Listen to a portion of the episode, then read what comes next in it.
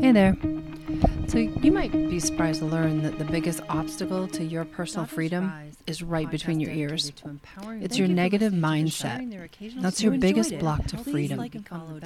There's so many parts of your life you cannot control, from the need to earn a living to finding true love. But you can control your mindset, your thoughts, and how you act in the world.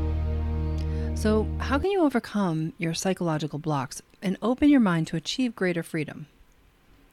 Well, don't be afraid to change the record. And I mean, everyone has a constant inner mo- monologue going on, at least m- most people.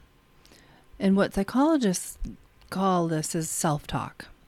And most of the time, yours is probably set to negative.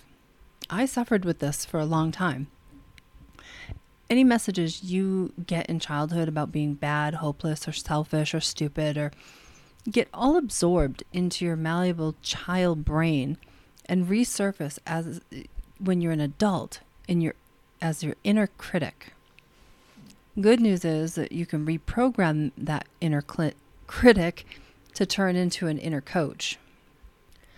You know, I found it really helpful to make a list of all the negative things your inner critic says. Just jot them down as soon as you think them, whether it's something about yourself, something about your family, your friends, eh, as you're driving down the road. Keep a little notebook.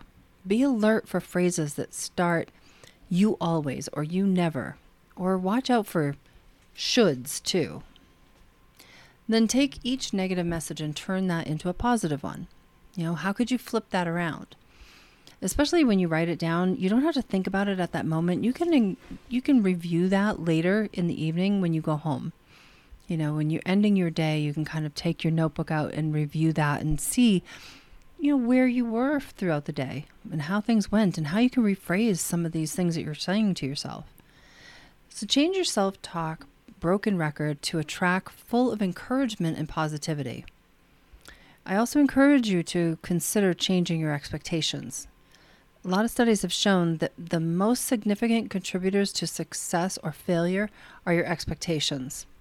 Happy people expect things to go well, and mistakes or problems do not crush them. They see them as only temporary setbacks. Now, conversely, if the expectation is to fail, any issue will confirm the expectation, and you probably won't try again. Expecting things to work out is not wishful thinking. It's it is choosing to be positive no matter what the circumstances are. Lastly, change your focus.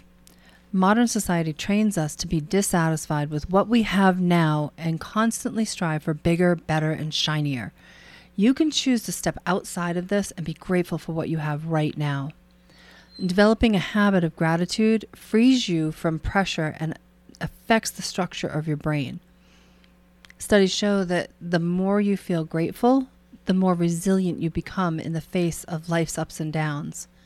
You feel happier with what you have and more open to receiving. Even better, you rewire the neural pathways in your brain so that your mindset defaults to positivity. You start to see the good things before you notice the bad. Over time, you perceive life as positive and your expectations as a whole will change. You free yourself from the burden of negativity. And there's everything right about that.